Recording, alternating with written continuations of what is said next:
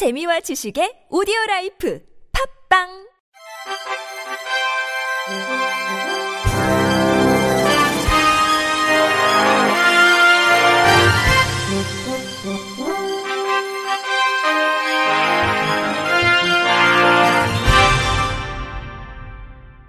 청취자 여러분 안녕하십니까? 삼월 십오일 화요일 케이비에스 뉴스입니다.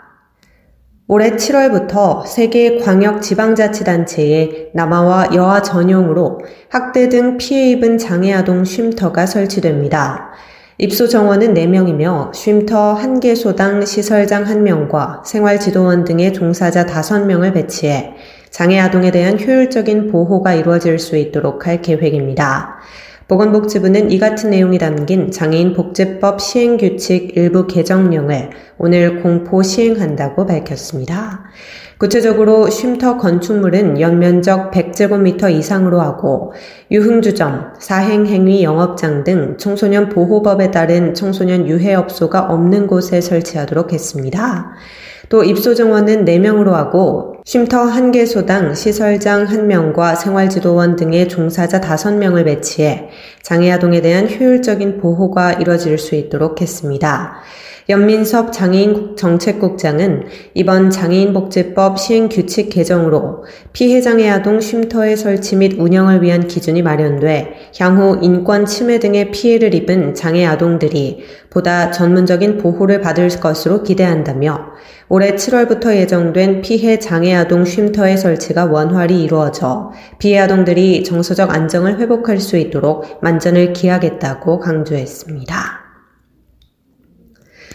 열일곱 개 장애인 단체들이 연합한 장애인 제도 개선 솔루션이 표준 사업장애인 학대 및 성범죄자의 취업을 제한하도록 제도 개선을 요청했습니다. 표준 사업장은 중증 장애인에게 안정된 일자리와 환경을 제공해주는 대표적인 고용제도로 자회사형, 사회적 경제기업형, 컨소시엄형 등 유형과 규모가 확대되고 있는 추세입니다. 표준 사업장 규모 및 유형이 확대됨에 따라 근로장애인 수는 이천십칠년 육천이백오 명에서 이천이십년 십이월 기준 만 천백십오 명으로 급격하게 늘어나고 있습니다. 하지만 표준 사업장은 학대 및 성범죄자가 취업 가능해 문제가 제기되고 있는 상황입니다. 솔루션 관계자는 아동 청소년 관련 기관에 일정 기간 취업하지 못하도록 제한하는 성범죄자 취업 제한 제도가 있어 피씨방, 영화 상영관, 오락실 등도 제한하고 있다며 장애인 복지법에 따라 장애인 복지시설, 발달장애인 지원센터 등은 취업 제한을 하고 있으나 이상하게도 장애인이 다수 이용하는 표준 사업장은 포함되어 있지 않다고 지적했습니다.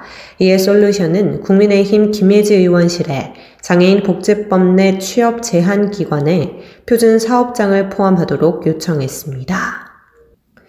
한국장애인개발원이 제사회 유니버설 디자인 아이디어 대전 작품을 공모합니다.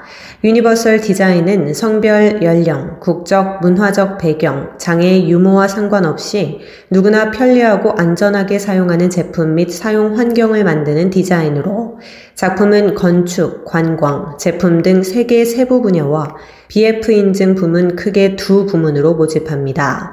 건축 분야 응모작은 모두를 위한 휴, 관광 분야는 공원, 놀이터, 문화재, 유원지 등 관광진의 시설 디자인을, 제품 분야는 생활용품, 사무용품, 레포츠용품, 키오스크 등 제품 디자인 또는 서비스 디자인입니다.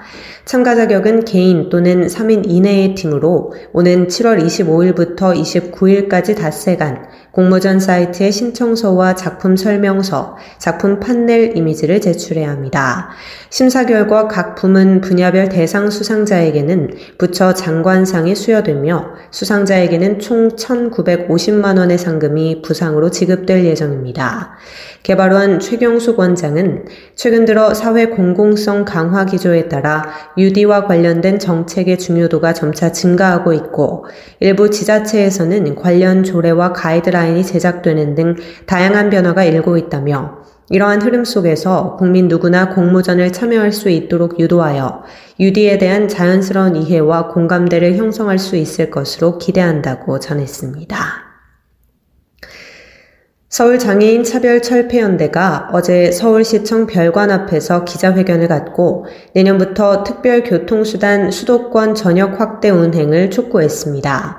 이들은 지난 이천십오 년 서울시가 발표한 장애인 이동권 증진을 위한 서울시 선언 속 이천이십이 년까지 지하철 전 역사 엘리베이터 백 퍼센트 설치 약속이 지켜지지 않은 점을 꼬집으며 공식적으로 책임있는 사과와 함께 일 역사 일 동선 엘리베이터 백 퍼센트 설치 약속을 성실히 이행해야 한다고 강조했습니다. 이어 서울시의 특별교통수단은 기존 교통약자의 이동편의 증진법에 따라 운행 범위가 서울시 관내로 한정되어 있어 장애인의 시외 이동 지원 수단이 전무한 상황임에도 지역 간 경계를 넘어선 장애인의 이동을 지원하는 데 한계가 있으며 장애인 콜택시 이용자 대비 대수가 부족해 대기 시간이 평균 삼십 분가량 소요되고 있다고 꼬집었습니다. 이에 장애인 콜택시 수를 대폭 증차하는 등 신속히 내부 인프라를 구축해 긴 대기 시간 문제, 서울시 관내로 한정된 운행 범위를 개선하라고 목소리를 높였습니다. 구체적으로 내년부터 특별교통수단 수도권 확대와 함께 특별교통수단, 임차 택시, 바우처 택시 이용차별 철폐, 특별교통수단, 휠체어, 비휠체어 이용자 구분 운행 등을 요구했습니다.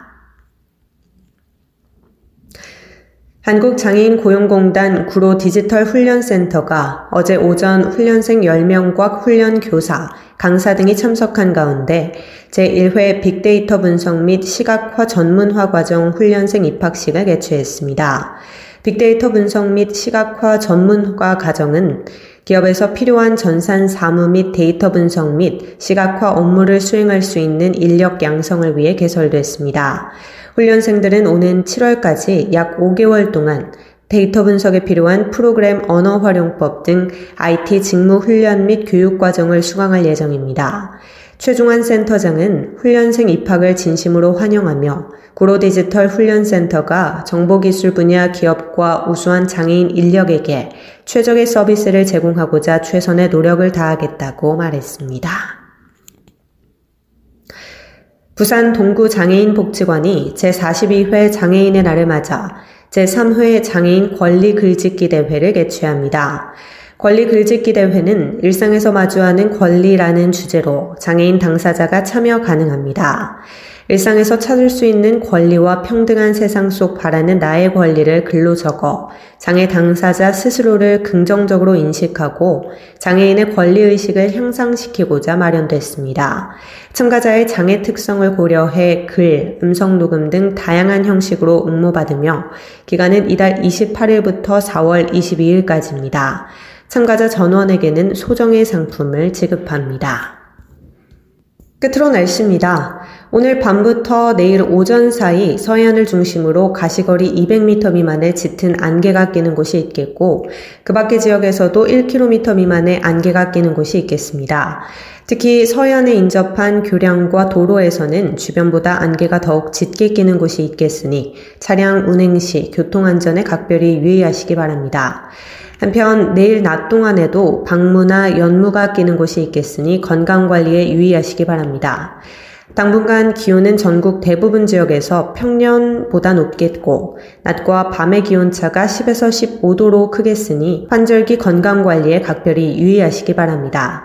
내일 아침 최저기온은 영하 이 도에서 영상 구 도, 낮 최고기온은 영상 십이 도에서 이십삼 도가 되겠습니다. 이상으로 삼 월 십오 일 화요일 케이비에스 뉴스를 마칩니다. 지금까지 제작의 이창훈, 진행의 조소혜였습니다. 고맙습니다. 케이비에스